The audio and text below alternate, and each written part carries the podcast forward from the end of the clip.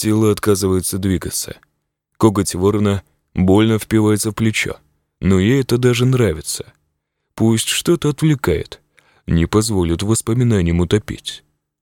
Арим секунду на секунду сделает шаг вперед. Ну, конечно. Рим.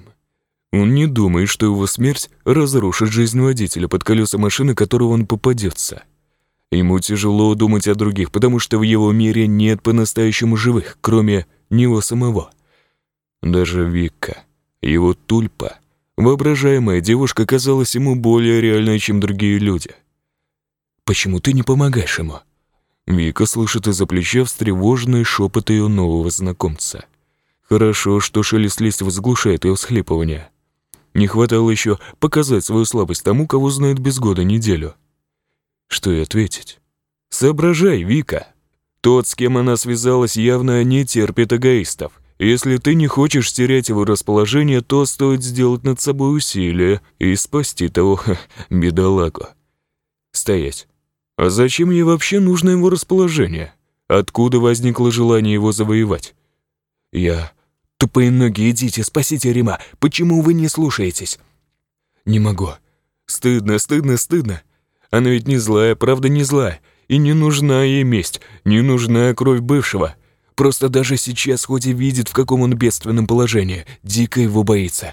Кажется, что он и сейчас заставит ее делать вещи, которые делать совсем не хочется. «Пожалуйста, не трогай меня», — слышит в лабиринтах памяти свой крик. «Не трогай меня! Не надо! Пожалуйста, не сейчас, я не готов!» Вика ревет. «Черт, а где тут парень?» А новый знакомец уже все сделал сам. Толкнул Рима в противоположную дороге сторону, и тот выключился. Жизнь спасена. С Викиного тела снимают оковы. Она дожидается зеленого света светофора и переходит дорогу. Похоже на обычных людей. И она, и они стягиваются в кольцо вокруг парня, без сознания лежащего на тротуаре. Проверяют пульс, убеждаются, что он жив, вызывают скорую. Только народ Викиного нового знакомца не видит, а она видит. Ее они не видят, а он видит. А вот такая вот грустная путаница.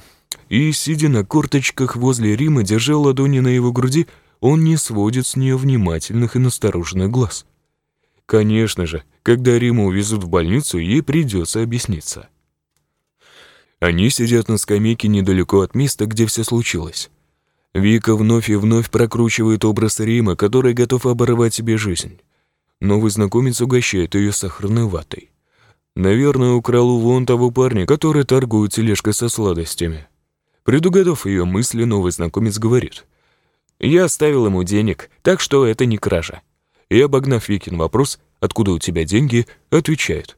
«В моих руках обычные березовые листики превращаются в деньги». И в твоих теперь тоже, ведь и ты с этого дня волшебница. Дурочка я.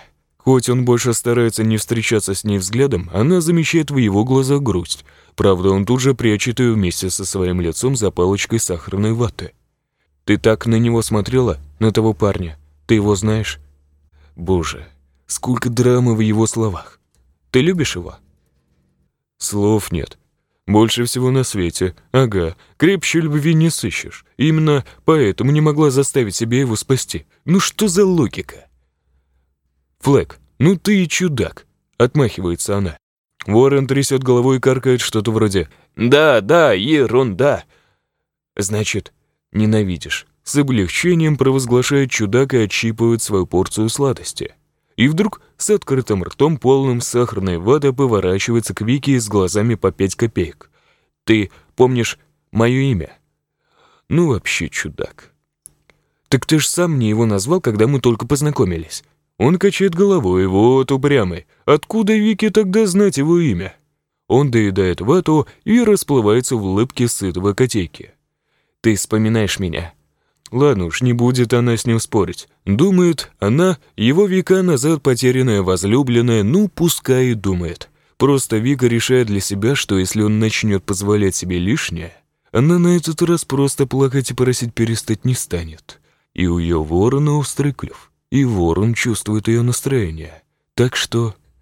Тебе все равно придется довести начатое до конца, туманная звезда. О чем это он? Тот парень — первый, кому понадобилась твоя помощь, когда ты здесь появилась. Ты его волшебница». «Я не буду больше ему помогать». Голос получился чуть жестче, чем это было нужно. Надеюсь, Флэк не из обидчивых и не закатит истерику из-за банального «нет», а то знала Вика одного парня, которого это слово очень и очень задевало. «Если бы я знал, моя туманная звездочка, я бы ни за что тебя сюда не привел». Вид у ее чудака раскаянный. Так и хочется процитировать великую ужасную бабу Яго. «Чего сидишь, добрый молодец? Голову повесил Аль, беда какая приключилась». «Милая моя, есть правило, плохо, что я тебе сразу все не рассказал. О себе думал. Просто я так радовался, что наконец нашел тебя. Вот только теперь могу навсегда потерять. Такое чувство, что он хочет сказать, что если Вика не спасет душу своего бывшего, умрет. Хотя вроде тульпы не умирают, пока в них верят. По крайней мере, создатель так говорил. Если история того юноши плохо закончится, то твою ждет то же самое. То есть ты исчезнешь. Наверняка он вот сейчас так настороженно на Вику не зря смотрит, ждет, что будет слезами заливаться горькими, ну или его проклинать за то, что втянул в эту историю. Удивит? Да пофиг, отмахивается Вика. А Лучик возмущенно кусает ее в эту самую руку, которая отмахивалась. Хозяйка ойкает и, грозя ему пальцем уцелевшей руки, просит флага.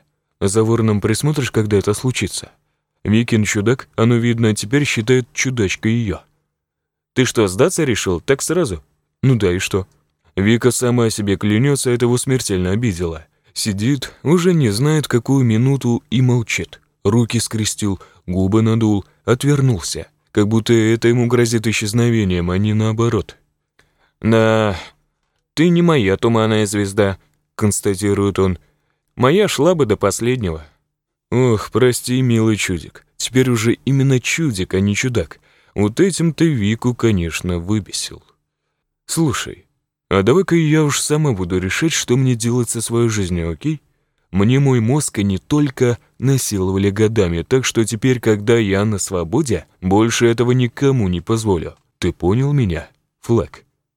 В голове проносится. Я проговорилась, я проговорилась, я проговорилась. И как тупо. Кто ее за язык тянул? О таких вещах вообще принято молчать. И дело не в том, что правильно это или неправильно, а именно принято. А не то, что говорить людям, которых едва-едва узнал. Хоть может и ощущение, что знаешь всю жизнь. Или даже больше, если у тульп бывает реинкарнация. И теперь Флэг все понимает. Та грозовая туча, что висит над городом, вовсе не такая мрачная, как он. «Прости меня», как же я тебя подвел? Странно. Говорит это так, будто в него вонзили нож, но он должен всеми силами скрывать свою боль. Подходит к Вике вплотную, обнимает ее по-отечески и чувство, что у нее на спине не его руки, а крылья. И когда они так стоят, воспоминания о Риме кажутся вовсе не такими уж и страшными. И все же Вика мотает головой, но обнимает флага в ответ. Он очень теплый, не телом, душой. Тепло наполняет ее, и та лютая зима, что царила в ее внутреннем мире, оттаивает. А может, все же и стоит побороться за свое существование, хотя бы за вот такие объятия. Вика говорит, с неохотой отстраняясь. «Расскажи мне все, все правила». «Хорошо», — улыбается Флэк, и хочется улыбаться в ответ. Заразительная у него все-таки эмоция — по крайней мере, для нее. А ворон, как хмуро каркает себе что-то под нос, так и каркает. Флэк отводит Вику от места встречи с Римом подальше. Наверное, если бы то сострадание, которое он к ней испытывал, можно было превратить в слезы, то эти слезы затопили бы целый город, в который поместили только таких людей, как Рим, злодеи ее жизни. Все же хорошо, что так все получилось. Можно поставить в отношениях с ним жирнющую точку — только месть это будет, или Вика вдруг неожиданно для себя вырастет как личность и будет выше всей этой дряни, пока неизвестно. Зато у нее есть лучик и флаг. И что самое важное, она сама —